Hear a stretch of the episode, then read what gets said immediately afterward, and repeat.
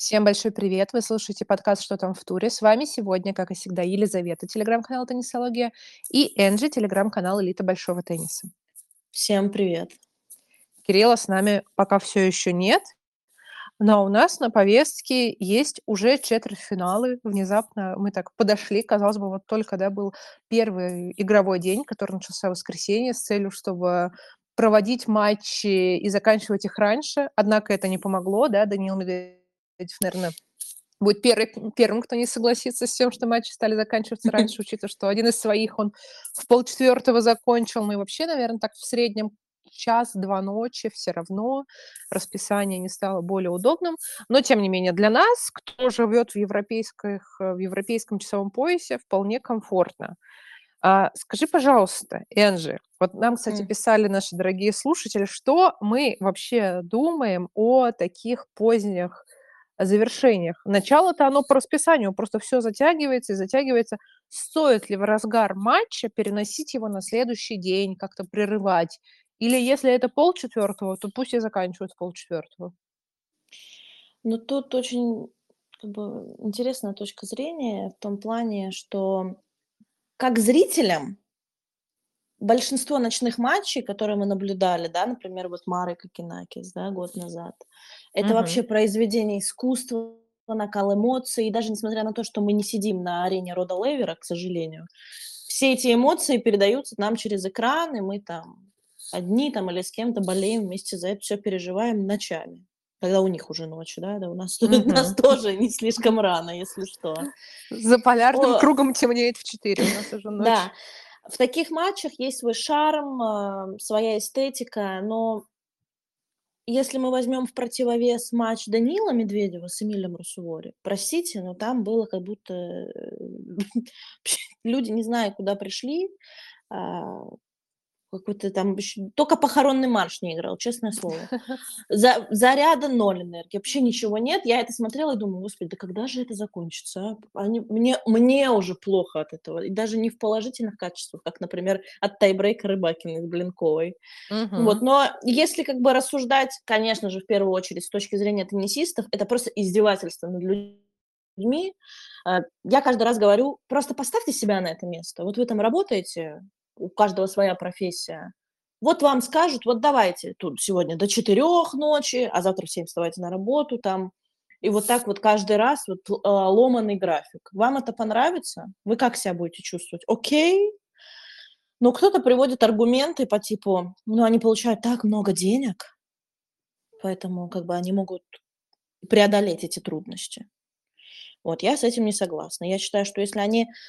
ATP, WTA ввели правила на то, что вот эти вот, да, не начинать там 3 матча на центральный корт, не позже 11. Почему нельзя было сразу на шлем попробовать, да, вот Австралия, как раз начало года, ничего такого.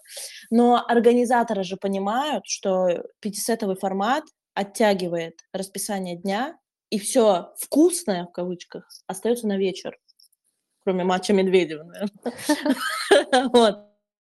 Поэтому сложный вопрос, но, конечно, это не дело, и над теннисистами просто издеваются. Ну смотри, с точки зрения зрителей, да, я тоже писала это у себя, что в плюсе только мы, кто уже успел вернуться домой, расположиться удобно за ужином, кто за обедом, да, там, смотря на какой час попало. И вот ты сидишь у компьютера, и ты думаешь, ай, какая красота, Австралию я смотрю там в дневное вечернее время, очень удобно.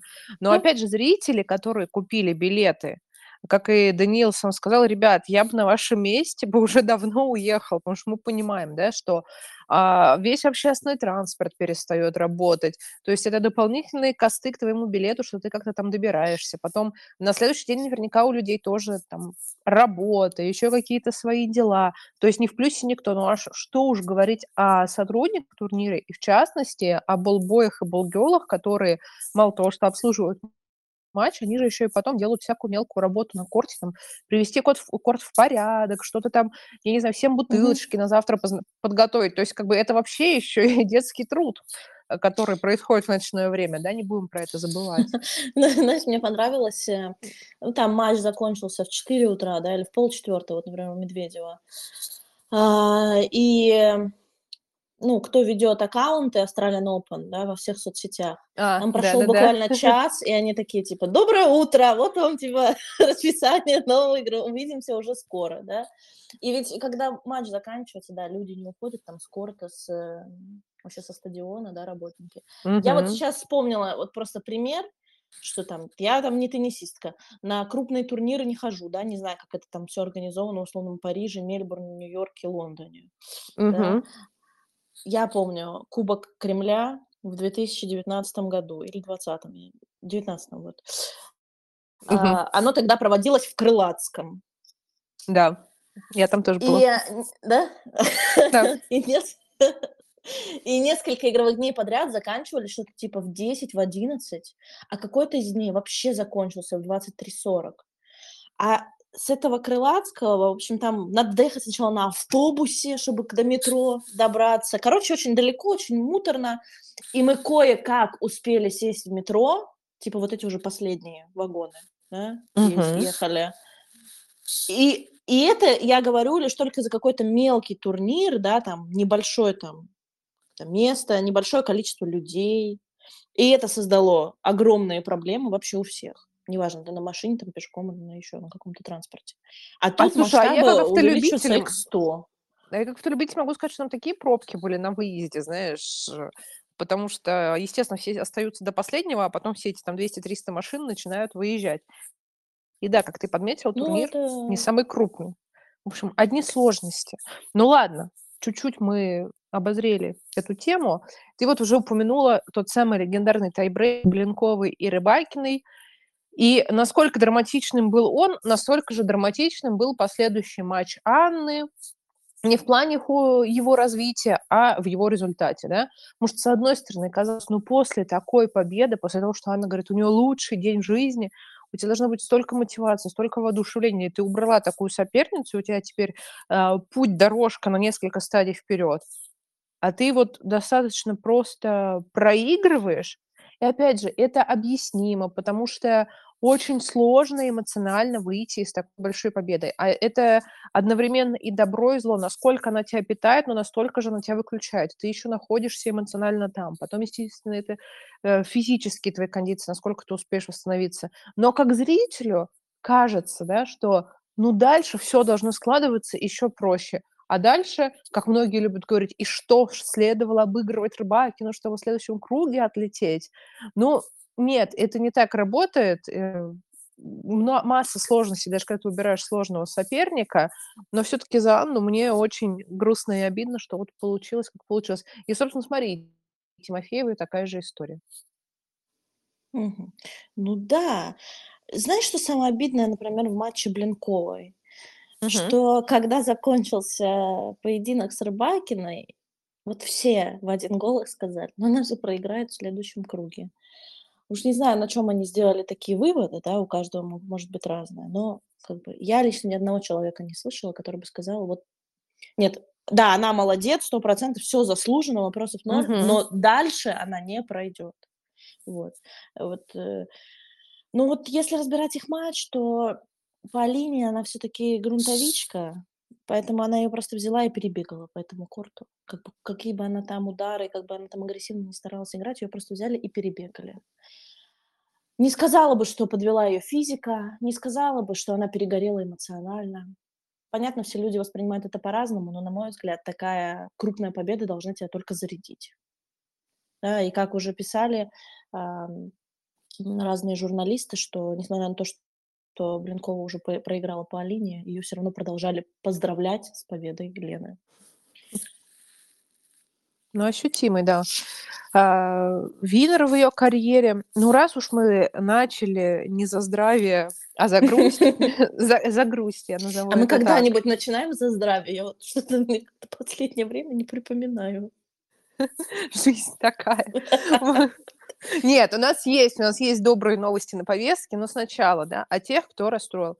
Конкретно мне очень грустно за Викторию Заренко. То, что она проиграла Даяне Естремской, причем еще и не взяв ни сета. С Викой у меня очень теплые односторонние отношения, потому что мое существование она, вероятно, и не знает. Вот, но я ее горячо люблю со своих детских лет, с ее времен там первых шлемов и вообще безумного противостояния с Сиреной. То есть вот, как бы, вот у нас уже такое долгие-долгие отношения с ней.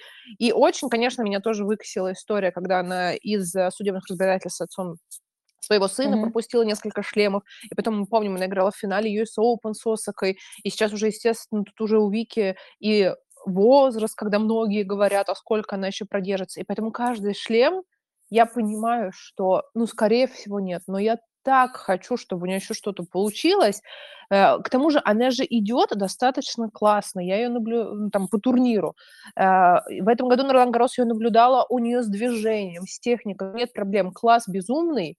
Но вот ближе к финалу она проигрывает, причем, казалось бы, там, где все-таки она должна выигрывать. И неважно, в какой форме находится последние 2 недели Даяна Естремская. Есть Азаренко, как я говорю, это класс, и ну, надо было проходить. И поэтому, когда я, честно признаюсь, я не смотрела матч, я проснулась, увидела результат, ну, я расстроилась. Я вот и сейчас сижу, расстраиваюсь, опять все это вспоминаю. Я в этом плане 100% тебя поддерживаю вообще со всеми нюансами, что ты перечислила. Я матч тоже не смотрела, поэтому я видела статистику. Эта статистика говорит о многом. Даже не сколько важны невынужденные ошибки, сколько важны агрессивность и активность Даяны в этих 7 матчах, сыгранных на Australian Open. Она вышла с квалификации, по-моему, все 3 матча в квали проиграла, ну, в смысле, играла в 3 сета, вот. Но количество виннеров – это что-то с чем-то. То есть это мне напоминает, если честно, Остапенко на победном Ролан-Гарросе. 30, 35, 28, 38, вот столько количества. И это еще разбавляется тем, что во всех сыгранных матчах она достаточно чисто играет. То есть вот этот баланс виннеры и анфорсы, он как бы вообще в пределе чуть ли не идеальности. Ну, кто-то говорит, что она проводит ее лучшую неделю. На самом деле у Даяны был потенциал всегда. Просто последние 3 года, как она сама сказала, что она потерялась. Вот. Но если задавать вопросы Виктории, то как бы да. Ты 2 раза подаешь на сет в первой партии. 3-0 и брейкпоинт ведешь во второй. Ну, обычно, как говорят, да, чемпионки такое закрывают. Да. Ну, особенно двукратные чемпионки Австралии. Да. Мне кажется, под давлением, под вот этой агрессивностью, и когда особенно залетает чуть ли не каждый мяч, ну, тут даже двукратные чемпионки могут посыпаться. Приняли. Из апсетов? А что еще из апсетов, да? Ну что, ну смотри, кстати, вот я вот сейчас тоже, понимаешь, формулировала в голове подводку, назвать это апсетом или все-таки... С каких пор 1/8 для 16-летнего, я все-таки позволю себе сказать, ребенка является апсетом, которая играет с девушками, которые на 10 плюс лет ее старше, которая вешает по ходу турнира Баранку, он Жабер, 5-сеянный. И, ну, понятное дело, что, наверное, в какой-то момент она должна была все-таки остановиться, потому что вот в 16 лет вопрос, как ты обрабатываешь свои эмоции, что кто-то на том самом классе может тебя переиграть. И меня прямо драконят комментарии, когда люди начинают, что она перегорела, распиаренная Мирра, там, да, еще что-то. Дорогие друзья, чем вы занимались в 16 лет? А те, кто скажет, а я там тоже турниры играл. Какие турниры вы играли? РТТ, ITF, вы там тушевались или вы все выигрывали, и нас слушает сейчас Карлос Алькарас, который может сказать Мирре, как не перегорать в 1/8. Ну, при всем уважении... Оцениваете ее на свой возраст, и она классная для своего возраста. Многих она класснее, кто значимо старше ее. И как сама Мирра абсолютно позитивно отмечает, у меня еще столько шлемов и столько турниров впереди, и это не какая-то халатность, что я сейчас могу проиграть.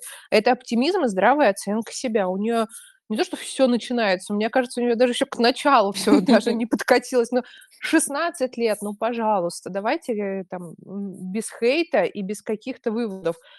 И, кстати, без сильных выводов со знаком плюс. То есть не возносить прям до небес. Будем присматриваться. Молодец, бесспорно.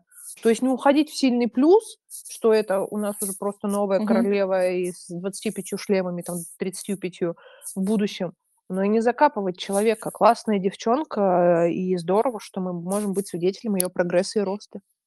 Я считаю, что надо превозносить теннисиста, когда он действительно это заслуживает, но превозносить так, знаешь, на 15%, чтобы как бы не зазнались, и другие люди не выстроили очень больших ожиданий от него. Вот. В случае с Мирой, их матч с Барбарой, на самом деле Барбара перебила ее в 2-3-4 удара. Она на именно это минимальное количество розыгрышей была лучше, была активнее, перебивала ее вообще по диагонали, по линиям, как только угодно. Несмотря на то, что Мира действительно сопротивлялась, она не опустила руки в третьем сете, она продолжала бороться. Такое ощущение, что у нее в третьем сете, может быть, из-за злости, да, как она раньше вот, да, говорила, как ей удалось камбэкнуть с 1-5, что ее зарядила вот эта злость, что она начала проигрывать, и она отподавала все свои подачи, да, кроме одной, хорошо, там что-то типа 40-15, и... В общем, как бы мне кажется, что за этот турнир ее нужно только похвалить, за этот матч тем более. Вот. Ее, знаешь, вот как раз о превозношении. Ее на пресс-конференции британский журналист спросил, а вы дадите советы? У вас, короче, идолы считают юниоры. Я вообще читала это, и я думаю, чего? И в этом плане Мира очень качественно ответила, что как бы, простите, но я сама юниорка, поэтому... Да, причем там про девочку... и все придет. Про девочку, с которой у них был практис, там, несколько раз, которой 14 лет, если я не ошибаюсь. Ну, какие советы, пожалуйста? В этом вот плане мне очень нравится менталка Коко Гауф. Кто бы что ни говорил, я очень много раз слышала, что ей почему-то кто-то пишет речи, потому что это пиар. Как, например, речь была на US Open, потом она там что-то сказала про бедных, там, у которых много проблем вообще в мире, как бы у людей в целом, помимо тенниса, да. Вот. Я уверена, что это все мысли Коку, потому что, ну, это звучит естественно, как минимум. И вот после победы, после выхода в четвертьфинал, она рассказала про кроссовки, которые у нее там все расписаны, там непонятно чем, что-то типа граффити-вайб. Вот. И она рассказала, что она на эти кроссовки нанесла памятные имена, названия чего-то из ее обычной жизни. Там название парка, там название какой-то школьной футбольной команды брата, чье-то имя. И то есть... А еще там есть фраза «изменить мир ракеткой». Она сказала, что она смотрит на эти кроссовки, ее это очень вдохновляет, и она никогда не забывает о том, что теннис – это не самое главное в ее жизни, что как бы я пытаюсь, да, быть лучшей версией себя, развиваться на корте, но я как бы знаю, что это только дополнение к моей жизни, а у меня там все остальное есть. Мне кажется, поэтому...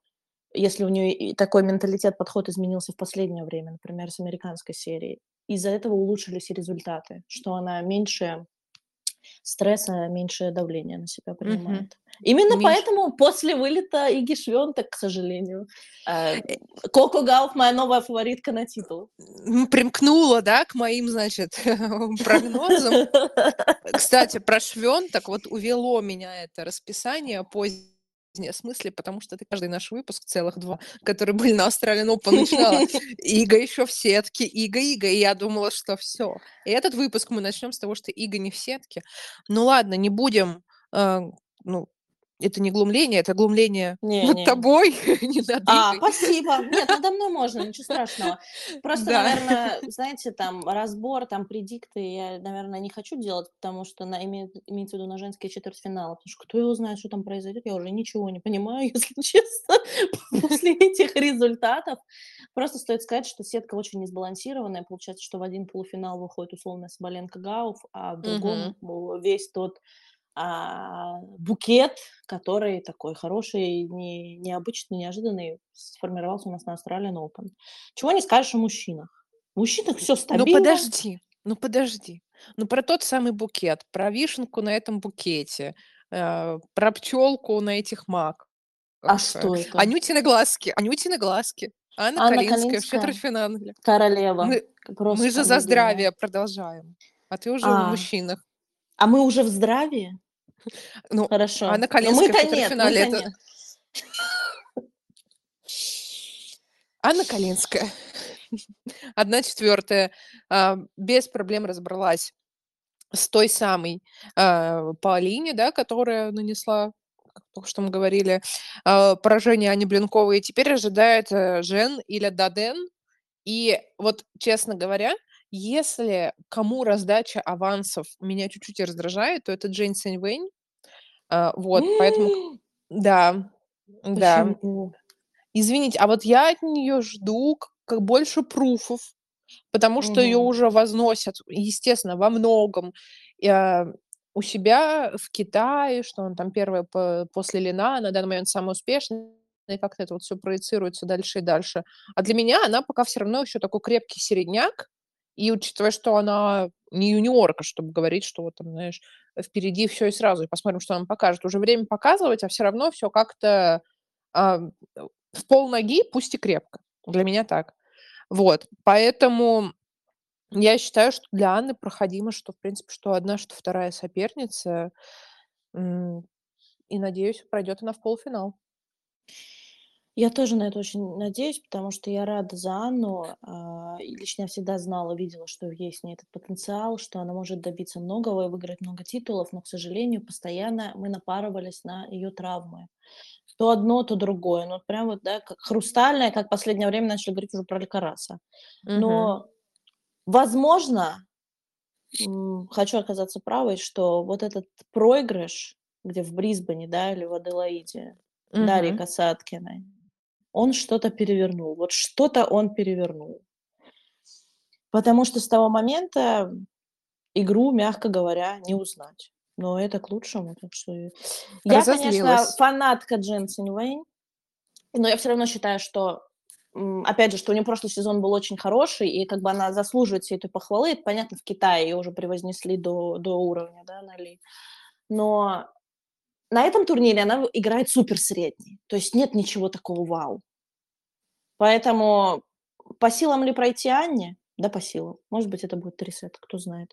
Ну, так что... Наверное, главное, все-таки Анна заслужила больше, на мой взгляд. Да. И главное, без тех самых травм. Это самое главное. Вот каждый раз, когда Калинская выигрывает, я про себя говорю, только не травма, пожалуйста. Успеть восстановиться, по ходу матча не травмироваться и играть за свой первый полуфинал. Ну, а теперь что? Давай, ты уже начала о них. Продолжай. Мужчины. А тех самых? Тех самых. А что о них продолжать?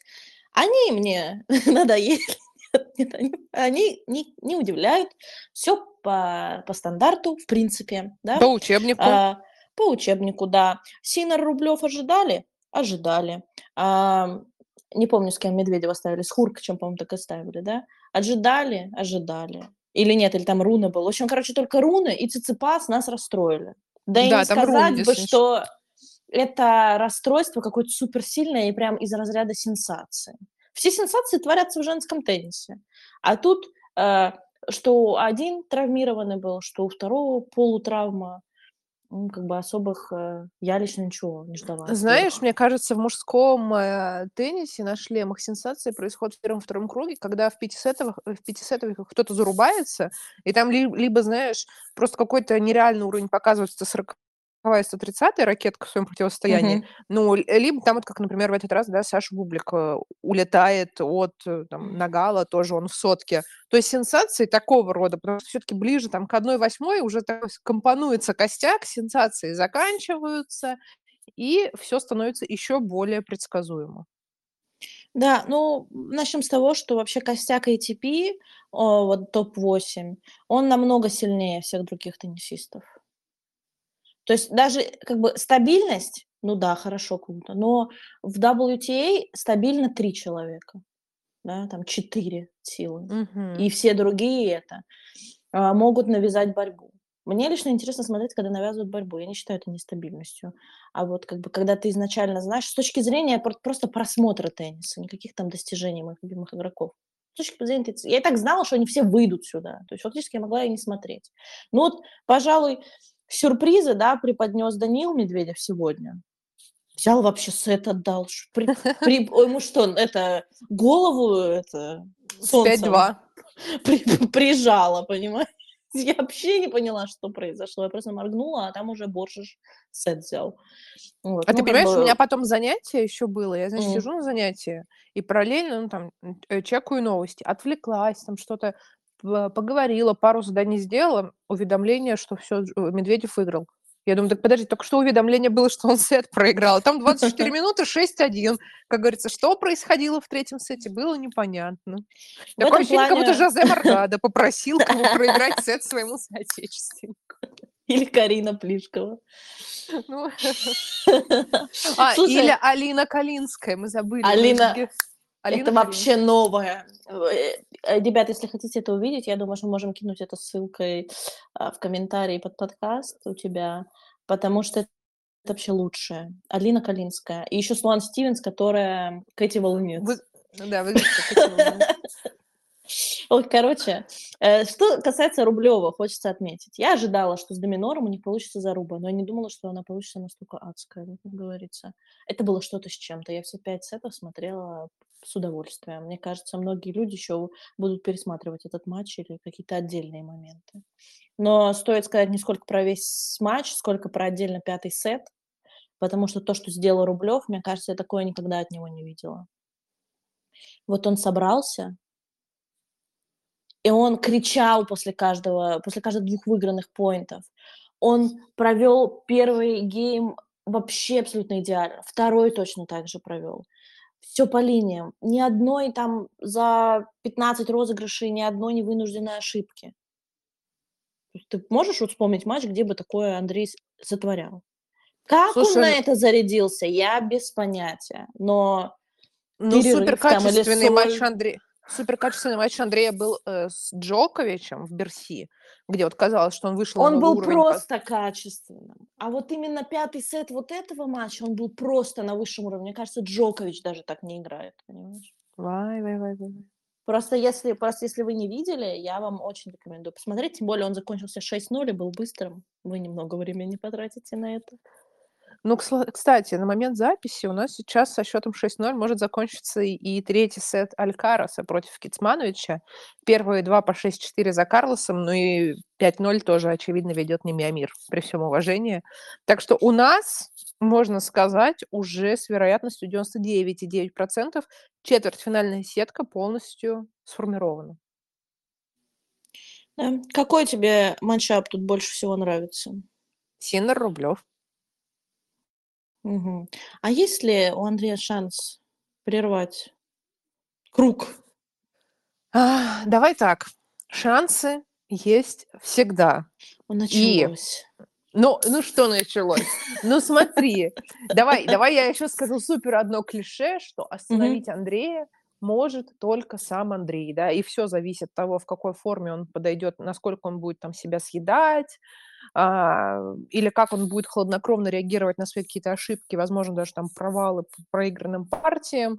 То есть Яник, он хорош, это все понятно, тут вообще как бы, да, 0 сомнений. Но вопрос в качестве, интенсивности и глубине борьбы, это все упирается только в Андрея. Его состояние, его кондиции, не физические, потому что бьет по мячу он классно, разводить он умеет, навязывать борьбу он умеет, не съест ли он сам себя. Вот для меня из раза в раз вопрос упирается только в это. Потому что, опять же, будет он играть, как в 5-м сете против Алекса, это одна история. Будет он играть, как после того самого качественного матча с Джоковичем в Берси, как он потом играл на итоговом, и это другая история. Я не берусь говорить, знаешь, но... Я не люблю всегда вот опираться только на цифры, что если он до этого проиграл 9 четвертьфиналов, то он обязательно проиграет и 10-й. Каждый матч – это новая история, за исключением того, когда играет Ришар Гаске против Надаля и Монфис против Джоковича. Во всех остальных, ну и там Шарапова, да, против Сирены, во всех остальных все-таки мы пока берем каждый матч в разрезе от... предыдущей статистики, я бы так сказала. К тому же, мы посмотрим, кому проигрывал четвертьфиналы до этого Андрей. Это будущим чемпионом, там, опять же, да, и Джоковичу, и Циципасу на грунте, на Ролан Гаррос, и Андрей тогда все-таки, можно сказать, был другим, а он эволюционирует от года в год. Поэтому, я думаю, шансы есть. На борьбу, как минимум, на качественный теннис точно, да. Мне кажется, что Андрей может сделать апсет. Да я на самом деле бы это даже апсетом не назвала. Просто у Андрея есть эта игра. Он все может. Я лично в нем не сомневаюсь. Да, конечно, 0-9 чуть-чуть ставят под сомнение возможности. И как бы текущая форма Синера, там, да, там текущая, например, форма Синера. Но на самом деле Яник с сильными соперниками не играл. Сезон тоже только начал, да, не считая там выставки в Каенге, я вообще это не считаю за матчи. Ну, да. Вот, то есть как бы может ли получиться апсет? Может. Буду ли я болеть за выход в Рублёва? Наверное, да, потому что мне, наверное, очень сильно хочется, чтобы он все-таки преодолел, и, может быть, чисто с психологической точки зрения это бы снялось. А вот можно тебе каверзный вопрос задать? Давай. Но мы все ждем так или иначе, да? Вообще теннисный мир делится на два лагеря. Это там фанаты Джоковича, которые хотят, чтобы он в этот раз поднял трофей, и те, кто хотят сенсации. И вот, ну, допустим, Новак, о, вау, пройдет Фрица. Да, никогда такого не было. И вот опять, как ты думаешь, кто бы наибольшее сопротивление оказал Джоковичу, Синер или Рублёв? То есть вот, что мы за Андрея, и это понятно. Но с точки зрения сопротивления и более красочного полуфинала, это все-таки Синер или Рублёв для тебя? Это все-таки Синер. Вот и у меня та же история. Но... Ну, им надо сначала встретиться в полуфинале, чтобы это прошло, а потом, я думаю, мы сможем поговорить. А потом мы смотрим борьбу. А потом мы начинаем следующий выпуск. Полуфинал, Фриц-Рублёв. Фриц-Рублёв, реально, да. Ну, вот ты сказала про цифры, да, что как бы не очень, да, любишь, когда на них в основном ориентируются, да, но... Сухо на цифры, сухо на цифры. Да. Но с кем работают цифры, это, конечно же, с Новаком Джоковичем. Там вообще бесспорная тема. Я, опять же, говорю, он не человек, он инопланетянин. Я не вижу смысла приравнивать его к другим людям. Вот, и как-то сравнивать. Поэтому какая там у них, опять же, да, личная встреча? 0,10, 1,9, там что-то типа 0,8, что-то такое. Я говорю, Новак в отдельной касте, да. Это да, вот, как бы Новак выходит в полуфинал, вопросов ноль. Кто ему составит компанию, это уже интересно, уже да, завтра там узнаем. Что касается матча Хуркач-Медведев, несмотря на то, что Хуби выиграл последние два матча, они были достаточно давно. Да, поляк создает проблемы из-за своей мощной подачи и плотной игры на задней линии, как мы видели, например, с матчем Джоковича, да, против Новака. Мне все-таки кажется, что Даниил Медведев победит. Ну, а Зверев-Алькарас. Зверев отыграл два пятисетовика. Честно говоря, даже вот в матче с Нори я вот смотрела этот поединок. Не показал какой-то вау-игры. Мне кажется, он больше выиграл... Он дотерпел за счет его ошибок, да. Алькарас, конечно, наверное, правильно сделать вывод, что Алькарасу не идут пока быстрые корты, например, в Австралии. Но мне кажется, что он очень быстро учится, и рано или поздно он прибьется ко всем идеально. Так что у меня лично нет сомнений в том, что Алькарас обыграет Зверева. Мне кажется, это даже не дойдет до 5 сетов. 3-0, самый максимум 4-1. Да, я думаю, это так. Ну да, и, кстати, Карлос, вот, собственно, только что и закончил с Баранкой против Кисмановича. Да. Хотя тоже разгоняли. Вот Миомир, он два матча подряд отыгрывает по два матчбола. Казалось бы, куда еще лучший результат. И начали разгонять. Вот они в Майами играли. Вот они там что-то там 3-сетовик, 4-часовой выдали. Я думаю, ну, ребят, ну зачем? Ну да. Ну и вот получилось, что получилось, просто Баранку в конце повесили. Потому что Алькарас просто сильнее. И мне показалось, по первым матчам, которые вот он проводил в Австралии, он же тоже сезон начал на Australian Open. Мне кажется, что в нем пропало, ну или, по крайней мере, стало меньше, вот это вот какая-то детская составляющая, что когда, помнишь, когда Алькарас ведет по счету, он начинает творить какую-то вообще несусветную штуку, проигрывать легкие очки, проигрывать по сету, счет становится там ближе к тайбрейку. Мне кажется, он от этого уже начинает избавляться, и я очень мало замечала этого, по крайней мере, на этом турнире. Ну и, кстати, Карлос же здесь в Австралии играет без Хуана Карлоса Феррера, который из-за операции на колене пропускает. И вот здорово, что, несмотря на то, что у них такая плотная связь и вообще очень хороший тандем, что Карлос может справляться и классно играть и без него. Ну, не к тому, что мы теперь избавляемся от Хуана Карлоса Феррера, а к тому, что, ну, в случае чего Карлос и сам не пропадет. Ну, если где-то другому Хуан Карлосу надо будет отлучиться. Это 100%. Мне кажется, что в данном случае, в данной этой сетке Алькарасу, конечно, очень сильно повезло, что он не попал на Джоковича, да, ну, понятно, первый-второй сей, только в финале могут встретиться. И я бы еще поспорила, кто опаснее, Медведев или Алькарас, вот в 2024. Но это они должны оба, конечно, в полуфинал выйти, чтобы мы это узнали. Опять же, посмотрим все уже в ближайшие дни. Ближайшие? Ну что, давай так. Твой быстрый, ты забыл, блиц-опрос. Как ты думаешь, кто помешает и помешает ли Джоковичу на пути к защите, к очередной победе, остаться с титулом в Австралии? Я не знаю. Ты меня такие вопросы спрашиваешь. Ну, это блиц. Это блиц. Я отвечу. Хорошо. Ну, одного человека надо назвать, правильно понимаю? Ну, ты... Да нет. Можешь там и на этапе полуфинала, там, если ты считаешь, что сразу его там Хинер условно создаст проблемы, то все, какая разница, что уже будет в финале, он туда не выйдет. Я уверена, что ему создадут проблемы в финале. Это будет Алькарас или Медведев. Не будет вот этих 3-0 классических. Но все-таки защитит. Все-таки да. Все-таки да. Принято. А тот же вопрос относительно Арины. Я думаю, что все определится в полуфинале Арина Соболенко, Коко Гауф. Кто выиграет этот полуфинал, тот скрытый финал. Тот и станет победителем. Я уверена, 100%. Они титул не отдадут. Но, опять же, нужно, чтобы такой полуфинал случился, но я не вижу никаких преград к этому. Они обе просто на бомбезном уровне. Я абсолютно согласна. Единственное, я могу вставить 5 копеек относительно того, что Арине может помешать сама Арина, точно так же, как Андрею Рублёву, сам Андрей Рублёв. Потому что есть такой момент, что чем проще у Арины сетка, и даже иногда, чем лучше она в кондициях, все, кажется, должно происходить легко, а вот этот вкус досрочной победы иногда Арина сама себя в нем сжигает. И поэтому надеюсь, что в этот раз так не произойдет.